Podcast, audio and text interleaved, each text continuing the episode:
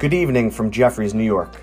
You are listening to Jefferies U.S. Market Minutes, a daily podcast brought to you by the Jefferies U.S. Equity Trading Desk, where we offer a recap and provide some perspective on today's U.S. market action.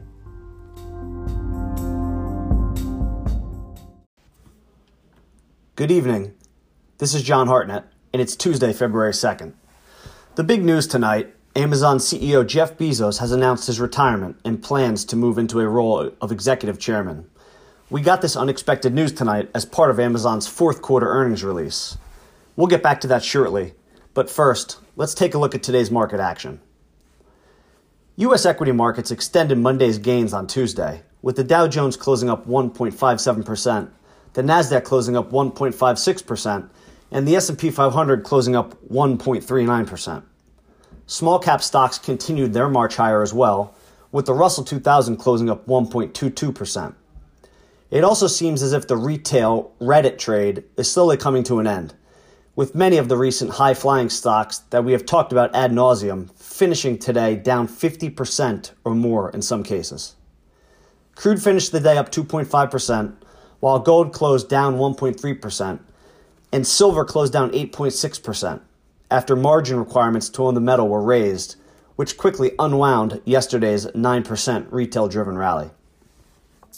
Let's discuss a few of today's biggest pieces of news. Amazon CEO Jeff Bezos announced his retirement this evening alongside the company's 4Q results. The news was quickly met with selling pressure, but shares have since recovered and are now trading up 1% in the aftermarket on a strong 4Q and better guidance. Andy Jassy, the current CEO of Amazon Web Services, will assume the role of CEO.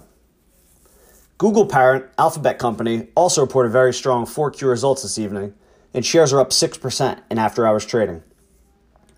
Elsewhere, Uber announced the $1 billion acquisition of Drizly, an online alcohol delivery service in the US, and shares of Uber were rewarded by trading up 7%.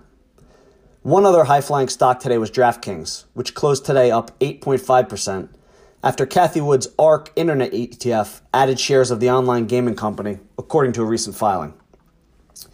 A few other companies which reported better earnings this morning and traded higher today included UPS, ExxonMobil, NXPI Semiconductor, and Marriott Hotels. Two noteworthy stocks that missed earnings and traded lower today were Harley Davidson, which finished the day down a painful 17%, and Pfizer, which closed down 2.3%. Taking a look at today's sector moves, every U.S. sector finished in the green, with the market led higher by financials, industrials, and the consumer discretionary stocks. Those three sectors all closed up 2% or more. Banks fared best and got their boost today from a rally in interest rates, while industrials were helped higher by the transports and machinery subsectors. It should be noted that Jefferies equity strategist Sean Darby also published a report this morning where he reiterated his bull case for U.S. financials a very well timed report given the move higher in those stocks today. Today's laggards included the defensive sectors of utilities, consumer staples, and healthcare. The latter was pulled lower by the pharmaceutical sector after Pfizer traded down 3% on disappointing 4Q results. With regards to factor baskets, today's best performers included momentum and growth, a theme that we will likely see continued tomorrow, given the strong results we got this evening from Amazon and Google parent Alphabet. Today's worst performing factor basket for the second straight day was the most shorted basket, which closed today down almost 8% as the retail driven short squeeze in the market continues to abate. It should be noted that despite all the optimism that has come back into stocks recently, our competitor Bank of America was out with a strategy report earlier today, which stated that its sentiment indicator is less than two percentage points away from reaching a sell signal, a level last seen in 2007, just prior to the global financial crisis.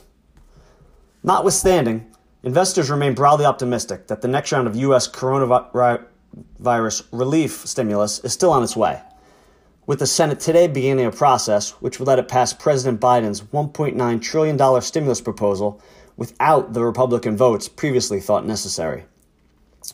Meanwhile, the number of coronavirus cases and hospitalizations are at their lowest level since November, and deaths are now declining in every part of the United States.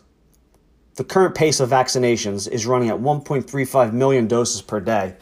And it was reported just today that more Americans have received at least one dose of a COVID 19 vaccine than have tested positive for the virus. I think we'll finish there today on a positive note. That's all we have for you this evening. Good luck trading, and we'll speak to all of you again tomorrow.